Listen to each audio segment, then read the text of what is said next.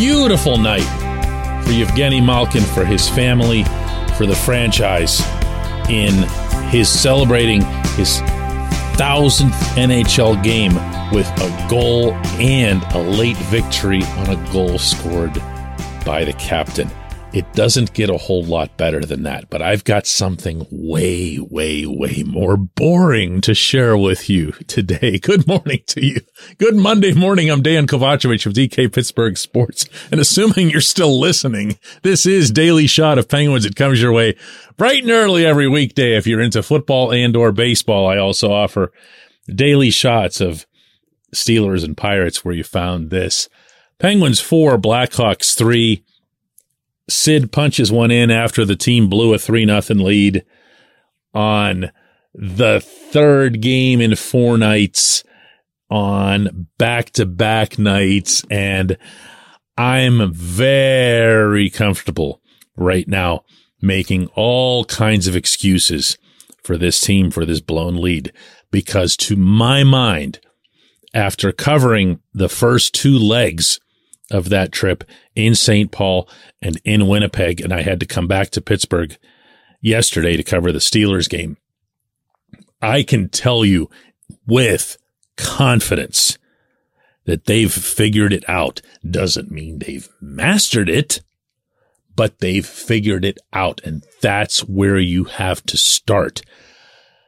I've been on endless loop, it feels like, on this show, preaching the need to build a foundation of defending first, of making that the top priority and having their game emanate out from the back. I was saying this when they were 4-0 and 1.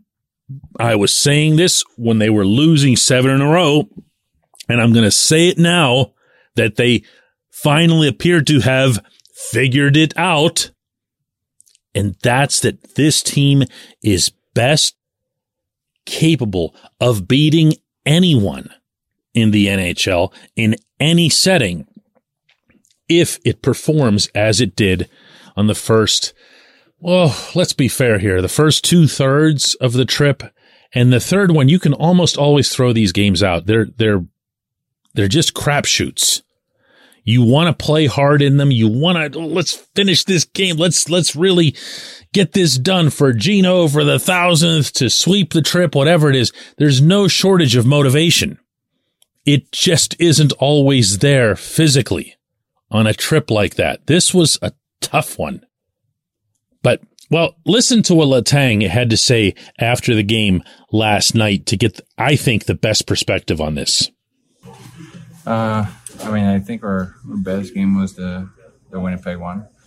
Um, I think we we know how capable we are to play defense really well, and you know with, with the talent that we have um, and the skill that we have, uh, we're gonna score goals even if we uh, really focus on our defense He's right. The Winnipeg game was the highlight. Again, I was there to cover it. I was downstairs in the locker room afterward. Guys were feeling very, very good about themselves. Almost, it's the term I'm looking for here, vindicated meaning they knew they could compete with anyone. They just weren't always sure how to go about it. And if they were, they weren't on the same page on the ice. And they went out there against an opponent that was one of the best in the West. The Jets were 10-4 and 1 entering that game. And of course, they have Connor Hellebuyck in net. So all the other formulas weren't going to apply, meaning, you know, face a lousy team uh, face their backup goalie, face their Brian Elliott or whoever, and score six goals on them, and then the defense doesn't matter.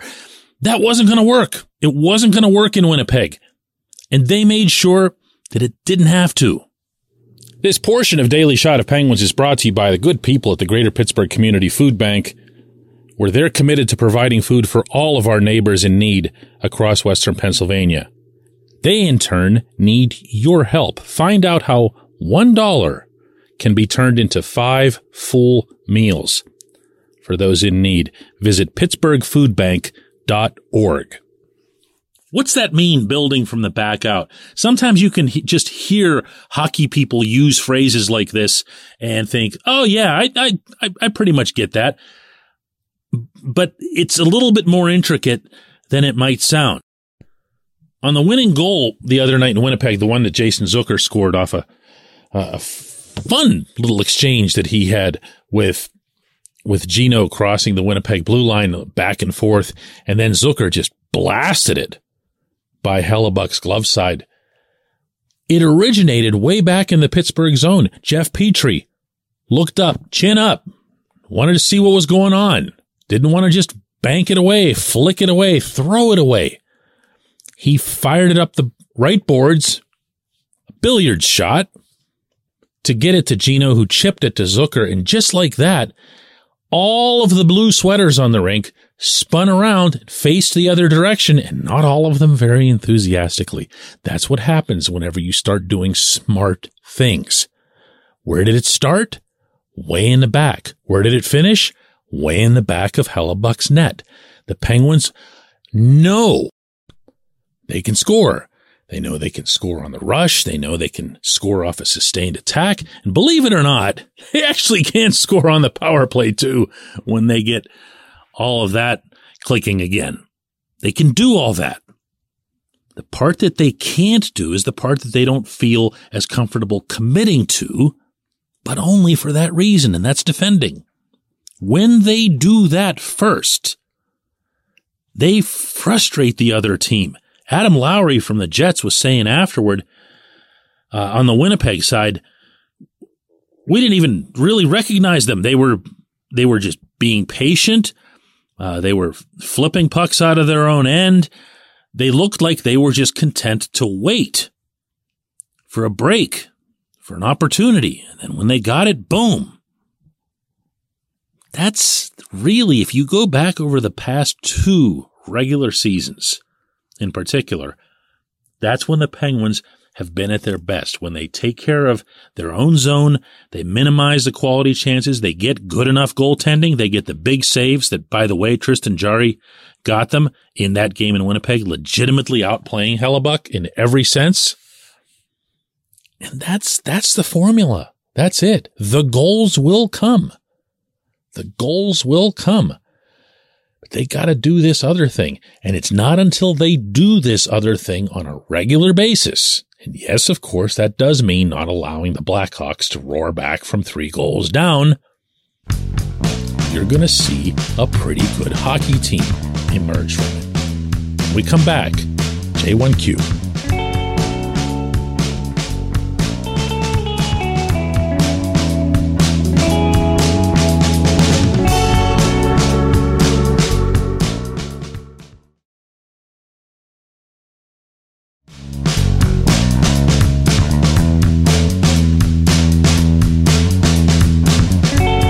J1Q comes from Richard, who asks A healthy Jason Zucker is what the Penguins needed for him to be a factor in the top six.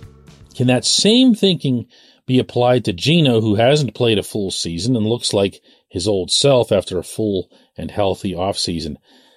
Uh, Richard, I'm going to start by being really reluctant to lump anybody in with someone of Gino's status, let alone Zucker, who's, I mean, he's a nice player and everything else, but, you know, so l- let me get that part out of the way, especially after all the justified uh, pomp and circumstance over his achievement yesterday in Chicago.